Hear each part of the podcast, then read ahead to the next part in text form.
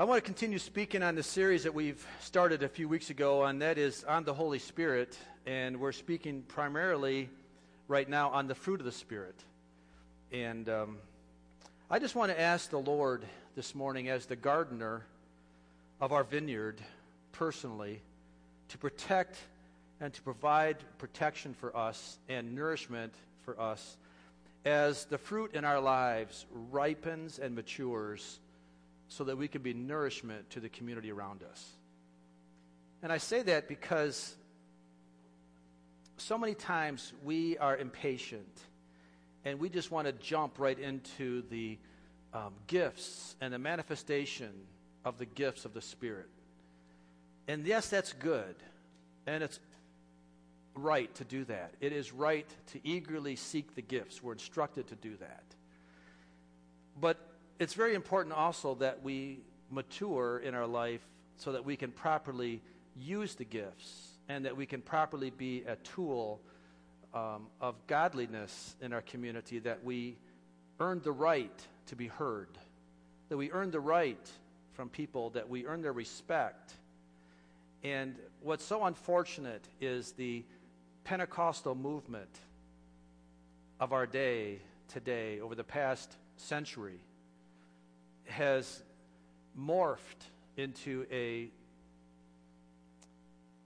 into a bed of hypocrisy, a bed of people professing one thing, living another way. Um, we've had a lot of teaching that has been right to a degree, but just off enough that it's messed people up. Um, prosperity, name it, claim it. You, you name it, you, you can, you can claim it. You know, uh, there's been a lot of partial truth spoken, and people have lived out certain things that have brought disgrace, in all honesty, to the Holy Spirit. And what we're trying to do here over the next few weeks and what we've been doing so far is to build a foundation as to how the Holy Spirit can be used in a life that is promoting godliness and living a life sold out to Jesus, not living a life halfway. You know, I was reminded this week that when Jesus died on the cross and he gave himself for us, he gave all of himself for us. He didn't do it halfway. He didn't half die. No, he completely died. He gave it all for us. And yet, somehow, some way, we have figured out in our Christian walk that he's satisfied with us when we give him half of ourselves. Why do we think that? If he gave everything for us, why would he be happy with half back from us? And we've lived that way. Our church has lived that way. Our, our country has lived that way. In fact, we're giving less and less to him and still thinking he's happy. And I'm telling you, folks, he's not happy. He's grieved. The only way he's going to be happy with us is when we give ourselves completely to him 100%. Hold nothing back. Don't think that you can keep something from God and then be pleased by Him or pleasing to Him. Think of Ananias and Sapphira when they brought their gifts to the early church. They came and said, We are giving you all of the proceeds from this land that we sold. They lied to the Holy Spirit. Now, if they would have come in and said, We sold this piece of property for a $1,000 and we're going to give $800 to the church and we're going to keep $200, that would have been okay. They would have accepted the gift and life would have been good. But they came in saying, No, we've given it all. And many times, that's what we profess to God God, I'm giving you my all. But yet, down and deep inside me, there's that little thing I have in my heart, that little hidden place in my heart that I truly haven't given to God. Do you think He doesn't know that? Do you think you're really fooling God? Ananias and Sapphira didn't fool God, and there was an example given that day where they both died on the spot. Thank God He's patient with us today. Thank God that He doesn't put us to that kind of test. But I would just encourage us all this morning that if we are going to profess truly that we love Jesus with all of our heart, then do it. Then do it. Love Him with all your heart. Give Him everything you have. Don't hold anything back knowingly. Ask Him to search you on a regular basis and teach you and to reveal areas in your life where there are some hidden things. Maybe you don't even know about them. Maybe they're repressed. Maybe they're so pushed down in your soul you don't even know it. But He will reveal it to you. And when He does, act on it. When we can have that kind of maturity in our life, then the power of the Holy Spirit can be powerful and effective. The reason that we're spending so much time talking about the fruit of the Spirit in our lives rather than, rather than just jumping into the manifestation of the gifts, is that ripened fruit proves maturity. Ripened fruit proves maturity more than just simply operating in a gift. Like we said a few weeks ago, people of all ages get gifts, babies get gifts. A gift does not indicate at all that you're mature. We give gifts to little babies. That doesn't mean they can operate in a gift. we might give a gift to Joelle or Micah, my little granddaughters, but they may not be able to use it because they're not old enough to use it, but you got to give them the gift. In some ways, God does the same thing with us. He gives us a gift, and then He's asking us to be responsible with the gift. That we operate in it wisely, that we mature and we operate in it. And that's why we're talking about um, maturity, so that we then can be a person that operates in a mature gift with mature fruit and that we can have the best of God. In other words, when I can operate in the world in the fruit of the Spirit with love, joy, peace, patience, goodness, gentleness, self control, live all that up, and I can live that way, and people see that fruit in my life, and then I tell them, Jesus loves you too. That's powerful. Then, my gospel, then, then the gospel message that I give them is backed up by a life but when I'm living in a world of impatience and I don't love them and I'm not kind and I'm rude and I'm not, not living in the fruit of the Spirit, and then I say, Jesus loves you, they think, what planet are you coming from? Who are you to tell me Jesus loves me in the way you act? So that's why we need to be mature. So we need to act like we love Jesus. so we need to live like that way so that we have an example. Now we have a choice.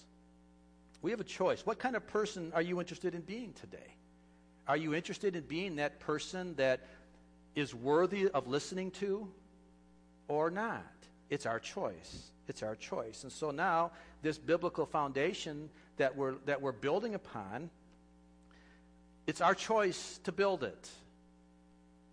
It's your choice to build it. Are you going to be built on the foundation of God's Word? Are you going to have a Christian faith that's founded on a strong and permanent foundation? See, if our faith is built on a shifting foundation, if our faith, faith is built on a wavering foundation, then at best, our life will be shifting and wavering if it doesn't collapse and implode on us. I can't build a strong building on a shifting foundation and expect it to last. You can't build a strong faith. You can't have a strong Christian life if you don't have a strong, solid foundation. Because as soon as something comes to waver it or to push it, and if your foundation isn't firm, then you'll be pushed, or you'll waver, or you'll doubt, or you'll sin. So that's why a foundation is so important for a building, and a foundation is so important, important for our Christian world and our Christian life. So, what is this foundation we're speaking of? Well, many of us in this building today already have it, and that is that on, we're building our faith on the Word of Jesus Christ. On the Word. And, on, and that's, on, that's the only place we can build our foundation is on the Word. It's not on a man's teaching. It's not on a fad. It's not on the latest and greatest popular message. No, it is on the, it is on the Word of Christ, and it is a foundation of, it is the Bible. It is the Bible is the Word of God. And there is, there is no other source of an eternal foundation that leads to eternal life than the Word of God. That's the only one. The world offers many other options. The world would offer many counterfeits, but there's only one firm and lasting foundation, and that is the rock of Jesus Christ. And on that is what we build. So, with that said, let's talk about the fruit of the Spirit. Read it with me on the banners. The fruit of the Spirit is love, joy, peace, patience, kindness, goodness, faithfulness, gentleness, and self control. That's the fruit. Last week we spoke about love. Today we're going to talk about joy and peace. In the Greek, the word is kara, K A R A, kara. And it means rejoicing, happiness, or gladness. That's what joy means. According to Webster, it means to experience great pleasure or delight by the prospect of possessing what one desires. Joy is at the prospect of, of possessing what you want. The Christian life is meant to be a joyful life, regardless of the circumstances that surround us. The Christian life is meant to be joyful. But for some odd reason, there are many Christians that have a complex about being joyful. They, they fear joy. Maybe because that if things are so good, if things are going too good, it's just a matter of time before the shoe falls and the enemy attacks and my joy is taken away. Well, let me tell you right now. That's exactly. That's exactly right. that's exactly what's going to happen. The next shoe is going to drop and the enemy is going to attack when you're joyful. So don't think that you can avoid it. Don't think that you can live in a state of constant utopia and joy without any pressures. The fact of the matter is, both are going to happen. But as the fruit of the Spirit matures in the life of the believer, we can have joy in the midst of the situations. We can have joy in the midst of the turmoil. Scriptures are full of passages that instruct us to be joyful and to rejoice. Nehemiah chapter 8, verse 10 Nehemiah said, Go and enjoy the choice food and sweet drinks, and send some to those who have nothing prepared. This day is holy to our Lord. Do not grieve, for the joy of the Lord is your strength. Psalm 16:11 You make known to me the path of life. You will fill me with joy in your presence, with eternal pleasures at your right hand. Now, according to Psalm 16:11, where is the joy found? Where? Speak it. In his presence. Where is joy not found? In the path of life. But yet, where do we typically look for joy? We typically look for joy in the path of life. We typically think that life is going to bring joy. But that's not what Psalms 11, 16 11 says. It says that joy is in the presence of the Lord. We're to be joyful in the presence of the Lord. So when you're looking for joy in the wrong places, then no wonder we're struggling with joy in our life when we're looking for joy in the world, and we're not told. We're told we're not going to find joy in the world. Isaiah 51 11. Those the Lord has rescued will return. They will enter Zion with singing. Everlasting joy will crown their heads. Gladness and joy will overtake them, and sorrow and sighing will flee away. All right? Let me ask the question Who is entering Zion with singing and joy? Read it. Somebody tell me, who's entering Zion? Those the Lord has rescued. Who are we this morning? We are those the Lord has rescued.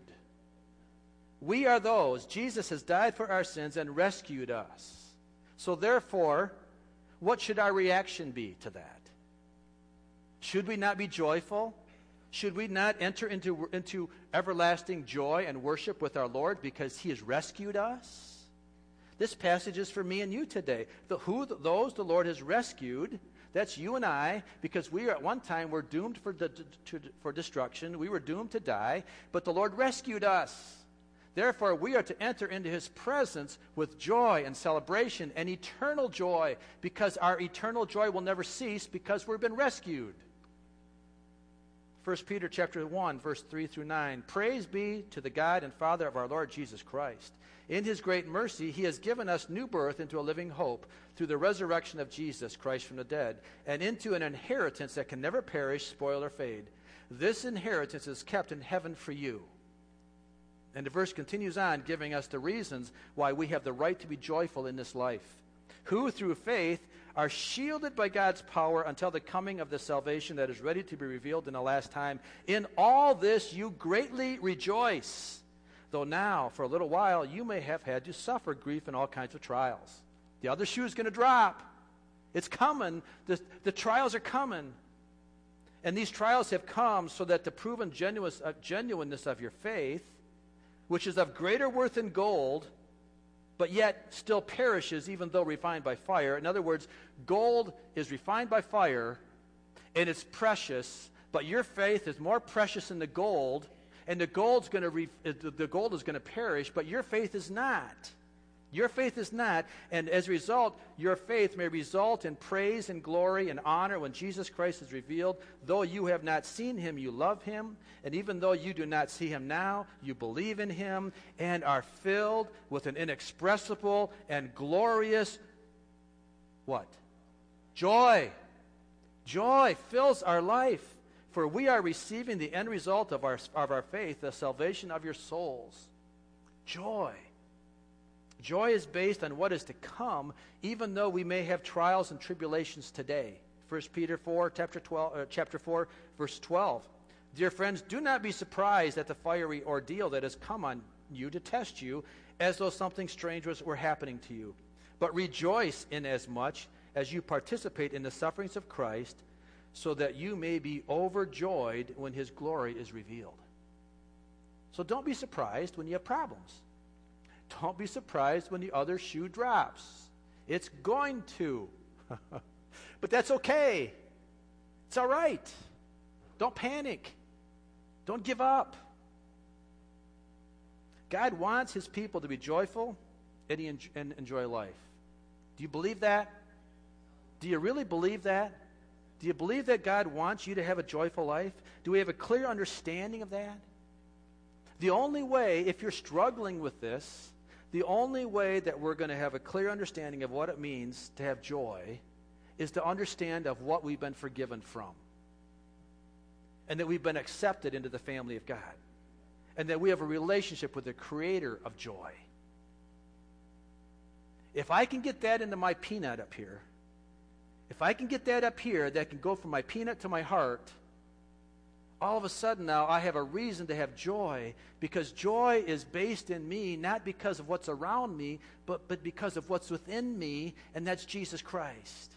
And the eternal salvation that's coming to me because I've put my faith in Him. And with that, then, I have joy, everlasting joy. We experience joy when we finally realize the true source of it. What is the source of joy? Is it in this world? No, it's in the promise of eternal life through the power of Jesus' shed blood on his cross. That is the eternal source of joy. And when I can grasp that and understand that, and when I can live in that, then life can fall down around me, problems can come around me, and I can still have joy because what the Lord, what the world didn't give me, the world can't take it away. Jesus gives me joy. Nobody can take Jesus from me. Therefore, I have joy in the midst. So, how do we maintain a joyful life? It's one thing to have joy for the moment, it's one thing to be joyful right now in church.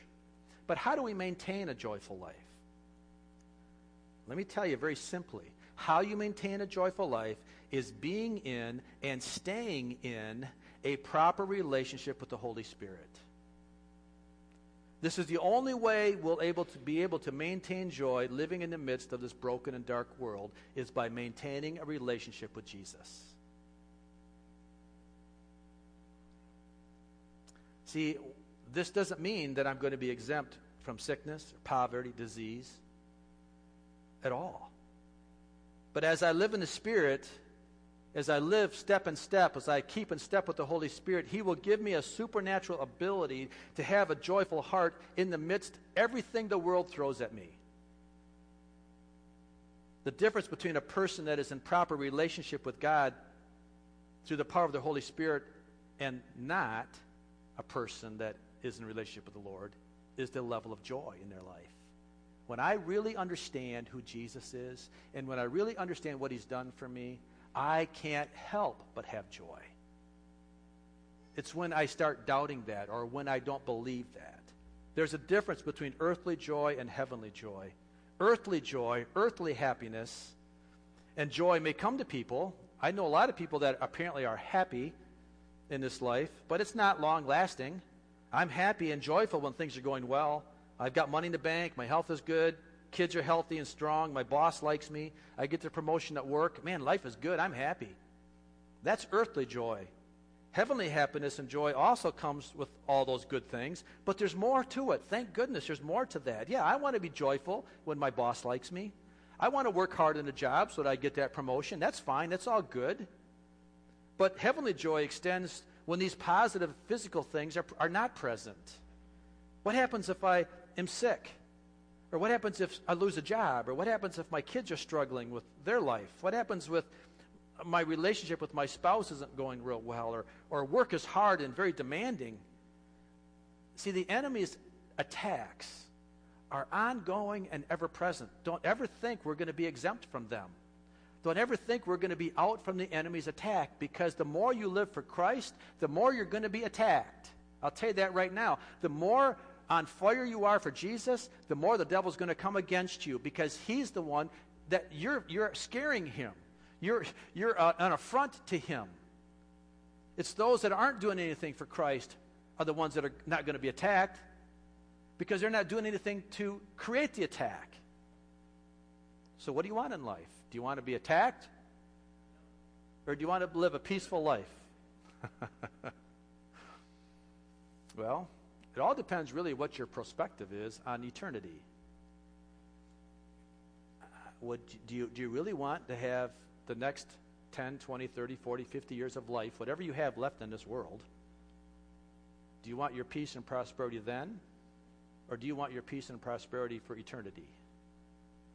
Yeah. So, do you want to be attacked? Then live like it. Amen. See, when a person is maturing the fruit in their life and they're living above the circumstances in their life and having joy in the middle of their darkest hour, this isn't a denial of the problems. This person is not denying the problems exist. No, the problems exist. He's not denying that.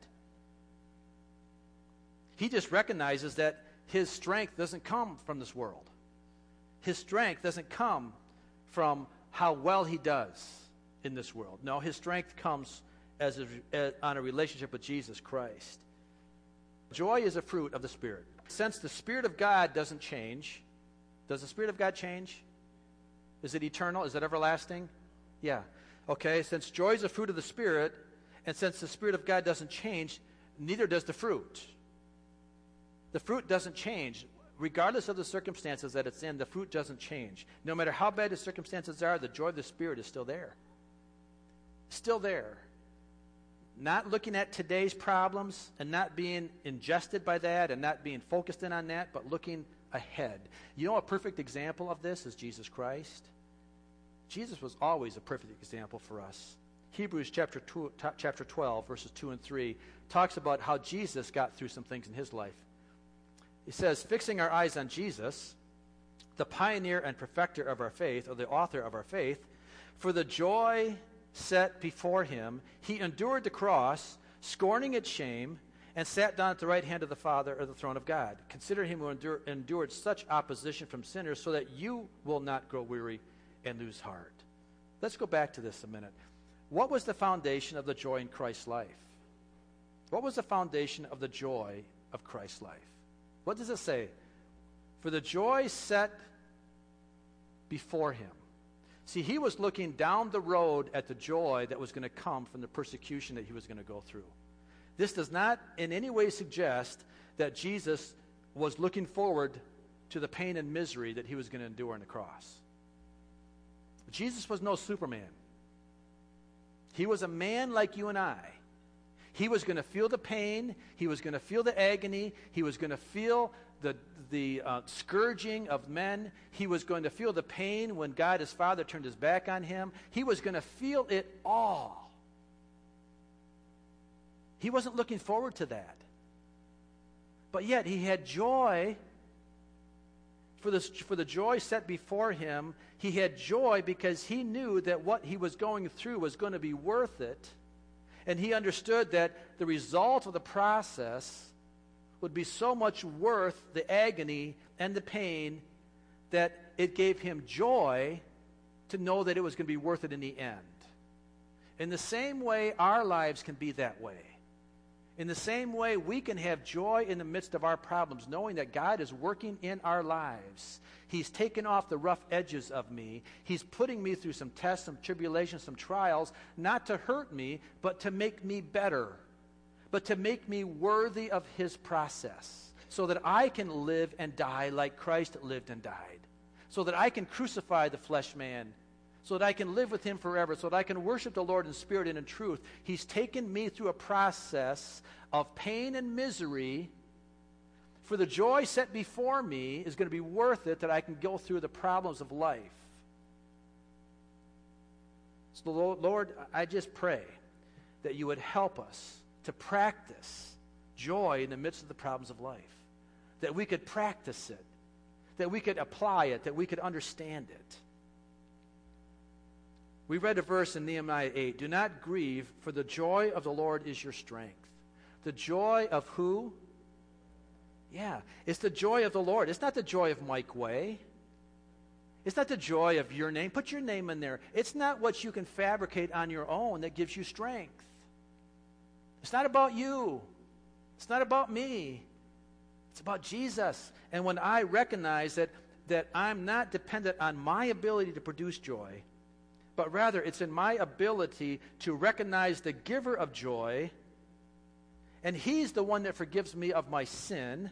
He's the same person that gives eternal life. He's the giver of joy, and when I can put my strength in Him, I have joy. The joy of the Lord is my strength. I don't have to chase anything else. I don't have to chase the bottle. I don't have to chase sex. I don't have to chase prosperity. I don't have to chase wealth or fame. I don't have to chase all that stuff because that's not going to give me joy, anyways. That at the end is only going to give me misery when it's gone because if I'm putting my faith on what I can contain in my hands, when it's gone out of my hands, there is no faith left, there's no joy left. So I have to put my joy in the strength of the Lord. Amen. Joy. Let's talk about peace. Peace is, is referenced as fruit is defined as being in a state of quietness and serenity, possessed and anchored in a confident, confident, relaxed repose, independent on the circumstances that surround. That's a big definition. But basically, it means this that we can live in a state of peace no matter what's going on around us.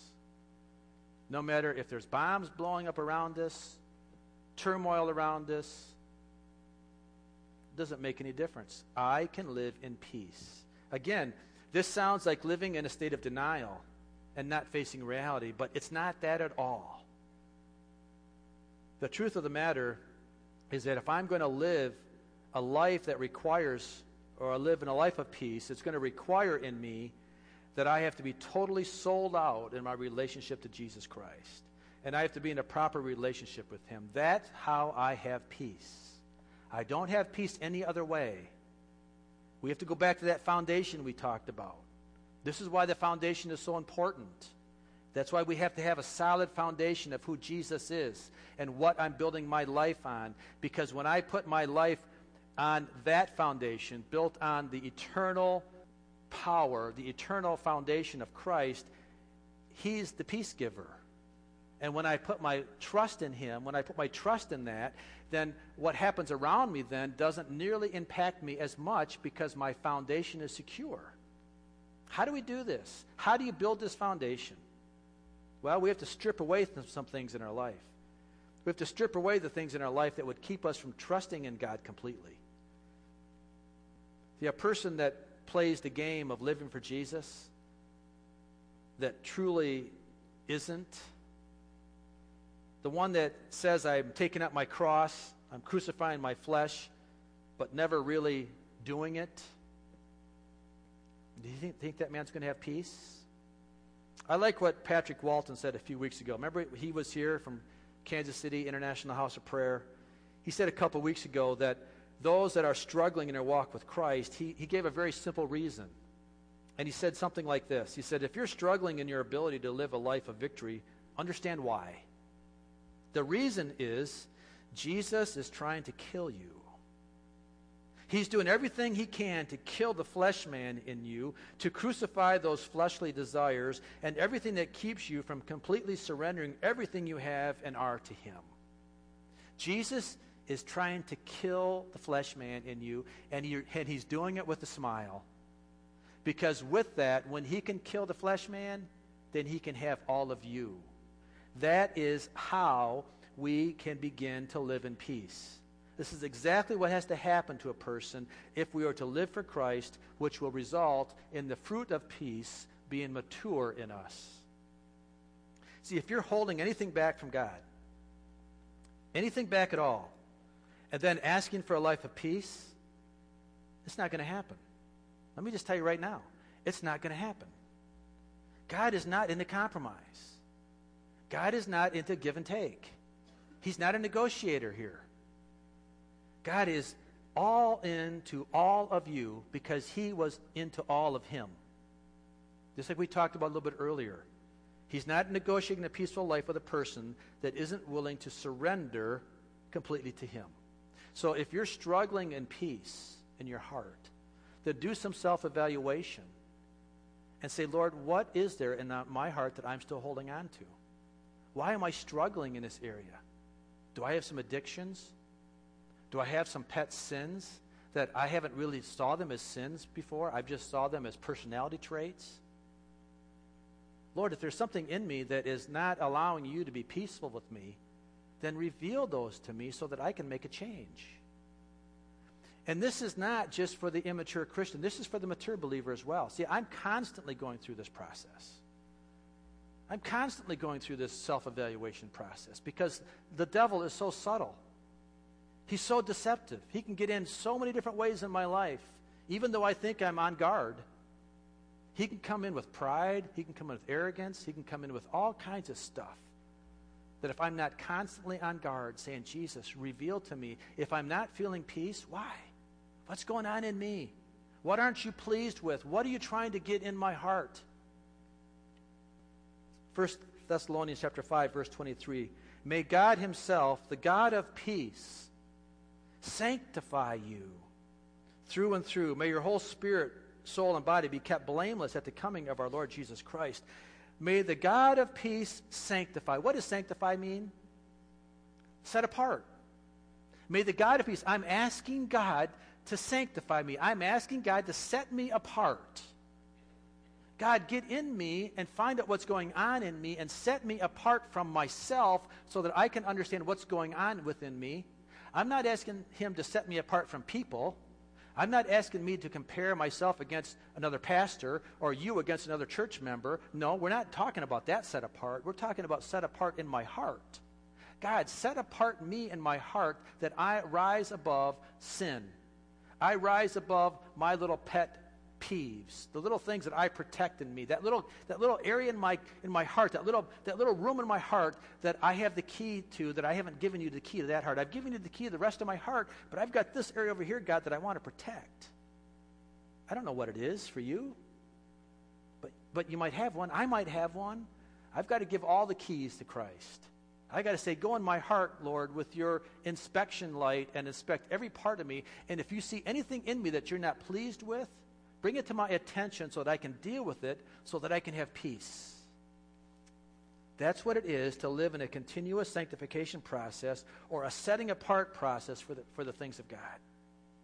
So that our whole body and our whole soul and our whole spirit can be kept blameless before God. Not, not perfect, not living a life of self righteousness, not living a life of perfection on my own, but living in a life of blameless before Christ because I'm giving him the authority to convict me. I'm giving him the authority to challenge me. I'm giving him the authority to get in my knickers and tell me what he doesn't like. And that I have then the guts and I have the boldness and I have the power with the power of the Holy Spirit to change. Change. Yeah, I may have to change something. Imagine that. I might have to change. Do you want peace? Are you willing to change for it? This is the kind of life that is at peace. God is a God of peace. That when He works in us to do His will, He compounds and multiplies more peace into our life as we're living pleasing and purposeful and doing and accomplishing His will. He will give us more peace. Hebrews chapter 13, verse 20 and 21. Now, may the God of peace, the God of what? The God of peace, who through the blood of the eternal covenant brought back from the dead our Lord Jesus Christ, the great shepherd of the sheep, will he equip you with everything good for doing his will, and may he work in us what is pleasing to him through Jesus Christ, to whom be glory forever and ever. Amen. You know, we all feel good after a good days of work, don't we? Yesterday, my mom was a slave driver. Man, I went down to the lake and she got me working hard. Feel sorry for me now a little bit because my mom, she was brutal. And you know my mom. You know how brutal she can be, right? No, she asked me if I would power strip or strip, what do, what do I call it? Power wash. Power wash her deck. I said, yeah, I got an hour. Four hours later, man. But you know what? I felt really good after that. It felt good to look back at that deck and see how nice and clean it was. And you know, my mom too, that's good. Just don't get slivers. It's kind of rough right now, so pick up your feet, mom. Don't scuff them, you'll get slivers when you cross, cross across that wood. But you know, as much as we and feel good about a day of physical labor by doing things, imagine how much better we feel when we do the will of God. And when we actually work and walk in the will of God, how much peace He gives us when we're walking according to His will, rather than walking against it. If you're kicking at the goads, don't expect to feel peace. If you're swimming uphill, swimming uphill. If you're swimming upstream, Jenna, figure that one out, will you? How do you swim uphill, Jenna? If you're swimming upstream against God's will, don't expect it to be an easy swim. You're going to get tired. You're going to get burned out. You're going to potentially drown. So, what we need to do is be smarter than the stream. And when we feel that tension, when we feel that pressure, when we feel that burnout coming, ask ourselves, wow, I'm working, but am I working according to the will of God's word in my life? Or am I working against it?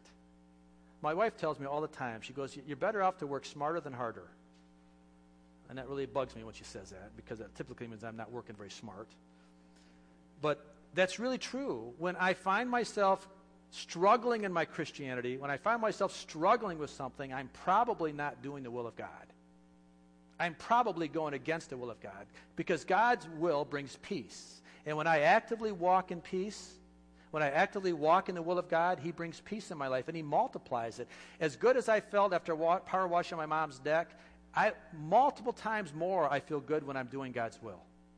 Multiple times more. He, he multiplies the peace into my life. It's those people that are the posers. And maybe we've all been the posers uh, for a while in our life. Maybe we still are the poser. Maybe we alternate between posing, meaning that we're, we're um, supposing to be something that we're not, but if I truly want to have peace, then I, know, I must be a true follower of God, not a pretender, not a um, one that does it when it feels good and don't do it when I'm in the other crowd. No. You're going to have to buck the other crowd. You're going to have to fight hard in the other crowd to live a life for Jesus. If you want multiplied peace in your life, then buck the world. Fight the world. And when you fight the world, peace comes into your life from God. That's eternal peace, and it'll last. Yeah, you might have an element of peace if you just give in to the world. You might have it when you're with that group of people for a little while. When the party's going on and you're partying hardy with the party, it might feel like that's the thing to do. But the next morning, I guarantee you, you won't have peace if you're professing to be a Christian. So, what do you want? Do you want peace that lasts for the party? Or do you want peace that lasts for eternity? You're going to fight hard. You're going to have to work. You're going to have to work in this world for peace. Peace does not come easy sometimes, but you're fighting what you have to realize what are you fighting? Are you fighting God or are you fighting the world? The choice is ours. I quoted a few weeks ago from Dr. Alex Ness in his book from the Holy Spirit. And I want to quote again his, his, his take on peace. He says this Peace as a fruit of the Spirit does not come because of an absence of trouble, worry, or anxiety. The peace of which we write comes, remains, and matures as a result of Christ's vicarious atonement, and then because of our living in right relationship with God, men, and ourselves. Since our peace is not based on secular things, then the secular things cannot take away peace. If money, security, friends, governments, and others are not the source of our peace, then the absence or failure of these things does not take away our peace. Imagine that. Imagine a peaceful person that doesn't have money to pay their bills. Now, let me put a caveat here. Because if you go back and if you are a tither, meaning that you give the first fruits as instructed in Malachi, you want peace? Tithe. The promise is that all your needs will be met. God promises that, not a preacher, not a name it, claim it person. God's word says all your needs will be met Trust me, test me in this, he says, if I won't throw open the heavens of the, the, the, the windows of heaven. Trust me, all your needs will be met. And that is a promise from God's word. That doesn't mean go buy a Cadillac, because that may be a want, not a need. Understand the difference. We get into problems when we start getting confused between our needs and our wants. All of a sudden, I need to have my wants filled. That's not what the promise is. You might struggle with your finances if even if you're tithing, if you're living above your means because you're living into your wants, not your needs. Make a difference? You understand the difference there? But if you want peace, God says, I will give you peace when you follow my commandments, when you are obedient to my word, when you walk according to my will, when you tithe, when you do the things that are instructed you, I've instructed you to do, I will guarantee you peace. So, how do we live in peace? Well, we live in and we believe in the Word of God. Psalms chapter 119, verse 165 through 168. Great peace, great peace have those who love your law, and nothing can make them stumble. For I wait for your salvation, Lord, and I follow your commands. I obey your statutes, for I love them greatly. I obey your precepts and your statutes, for all my ways are known to you. That man has great peace because he loves the Word of God. Because he lives in it, he studies it, he meditates on it, and he walks it out. When we learn to live in God's Word and apply it, peace follows that person. Learn of God's Word, be teachable, and be willing to change the things in your life that take away the peace. Determining in your heart to apply what you hear. Don't let the God's words come and leave just as quickly as you read them. When you sit in a church service, you're hearing, you're agreeing, you're saying amen sometimes, maybe to yourself, I don't know. But don't forget the words when you walk out the door. Apply what you're learning in here. Apply what you're learning when you have your devotional time in the morning. You read, you read this little word for today, which is a great little devotional thing. You read that, apply it. Take, and, take what you learn and put it in your heart and learn how to apply those things. And when you do that, you'll have peace. Colossians chapter 3, verse 15. Let the peace of Christ rule in your hearts since members of one body, you were called to peace, and be thankful. Let the message of Christ dwell among you richly as you teach and admonish one another with all wisdom through psalms, hymns, and songs from the Spirit, singing to God with gratitude in your hearts. And whatever you do, whether in word or deed, do it all in the name of the Lord Jesus Christ, giving thanks to God the Father through him. Let the peace of Christ rule in your hearts. You were called to peace, people. We were called to peace. We're not called to unrest. We're called to peace. And we do this through the message of Christ, dwelling among you richly, as you teach and admonish one another. Now, teaching and admonishing, that word admonish stuck, just popped out to me when I read this. And so I went to the, I went to the concordance. And the word admonish here is defined as to warn and instruct. Well, wait, Mike. We're talking about peace. So, where does warning and instruct come in with peace? You see, if we're going to have peace in the body, we often think that that means no confrontation. Peace often comes with the connotation that we're going to have just a smooth ride. Everything's going to go well and fine. But how do we maintain peace? We, maintain, we maintain peace as a body. We were all called to peace. But then it tells us that we are to teach and warn and instruct each other. All right, now what does that mean? That means that I'm to be a teachable man. I'm to be able to be taught. I'm to be able to learn from another person. I'm, a, I'm to able to come into a Bible study, into a Wednesday night, into a Sunday school, into a setting where I am hearing good Bible teaching and I'm letting them warn me and instruct me and to teach me. And when I'm willing to do that, peace will reign in my heart. For those that, that, that will just not come under another man's teaching, I'm going to have to warn you. There's some problems there. There's some problems there. I know I'm getting in the knickers here, but that's okay. I've done it before. But if you will not sit in the Sunday school class, if you will not come to Wednesday nights, if you will not come to a Bible study, because you've got it all figured out and you don't need it, that's not peace in the body. Not according to what I'm reading. What I'm reading here let peace of Christ rule in your heart, since as members of one body you were called to peace, and be thankful. Let the message of Christ dwell among you richly as you teach and admonish one another with all wisdom. We are to embellish each other's gifts. We're to listen. We are to honor a person that's teaching. We are to come into another man's class and be taught. That's good. That brings peace that brings peace in the body. How do we, how do we maintain peace? Philippians chapter 4. And this is where we're going to end. Jackie, you can come and uh, let's get ready for some more worship. How do we maintain peace? We, ma- we maintain peace by a practice of prayer and thanksgiving. Philippians chapter 4, 6 through 7. Do not be anxious about anything, but in every situation, in every situation, not some, not the good ones. In every situation, by prayer and petition, with thanksgiving, present your requests to God. And the peace of God, which transcends all understanding, will guard your hearts and your minds in Christ Jesus.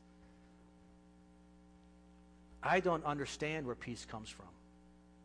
I don't understand how people that have lost children, that have lost jobs, that have been through the mill, three times over. I don't understand how they can have peace in their heart because it is beyond my understanding.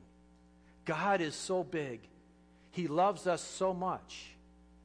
He has so much in store for us that He brings us peace beyond my understanding when I pray about everything at all times. So this morning, when the world rocks your boat, if you're really turned upside down right now, then get on your knees. Get on your knees and pray about it. Don't just give a flippant prayer at dinner time saying, God, I'm just praying for this. No, get on your knees. Be fervent in your prayers. Be fervent in your prayers. Take authority over the situation. Don't panic. Don't give up. Don't get mad at God and say, God, you've left me again. Don't blame people. No, go to God in prayer in every situation with a thankful heart. Present your needs, your fears, your concerns to God. And the God of peace, which trans all understanding, will give peace into your mind. Now, you may say, Mike, you, have, you don't have any idea what I'm going through. And you're right, I don't. I don't. But God does. The giver of peace knows exactly what you're going through. He knows the turmoil you're in.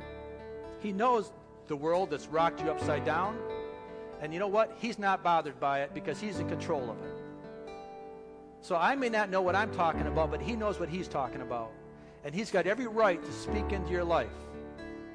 So this morning, we want to spend the next quarter to 12, we want to spend the next 15 minutes or so. We just want to invite you to come up. We're going to worship some more. I want you to come up to the altar. I want to just make this a time of intercession and a prayer. And I want people to be delivered today. I want, I want to make a difference today in your lives. This is not a time to be timid. This is not a time to be ashamed or embarrassed. This is a time to get on your knees before God. You got problems in your life, you got you need peace. This is how you do it. This is how we do it. So we're going to sing, we're going to praise. I invite you to stand up with me. I invite you to move around. I invite you to get free in the spirit and let's just let's just ask him. Let's pray for a minute first. Oh Jesus. Father in heaven, we come before you in Jesus' name. Lord, I just declare peace in this place. I declare joy in this place. But Lord, I can only do so when I'm obedient to you. So, Lord, for those here this morning that are struggling with joy, struggling with love, struggling with peace. Lord, I pray that our hearts would be shown, blown wide open this morning, that you, Holy Spirit, have ability, that you're welcome here, and that you would come into our lives and you would bring conviction and you would bring freedom, Lord, as we walk in your peace, as we walk in your authority, as we give ourselves to you this morning, Father. We are going to now exercise and we're going to practice it. We're going to put it in place and we're going to work on it today because we're going to worship you and we're going to serve you and we're going to dig in and we're going to be victorious in the name of Jesus. Amen. Amen. Let's praise Him.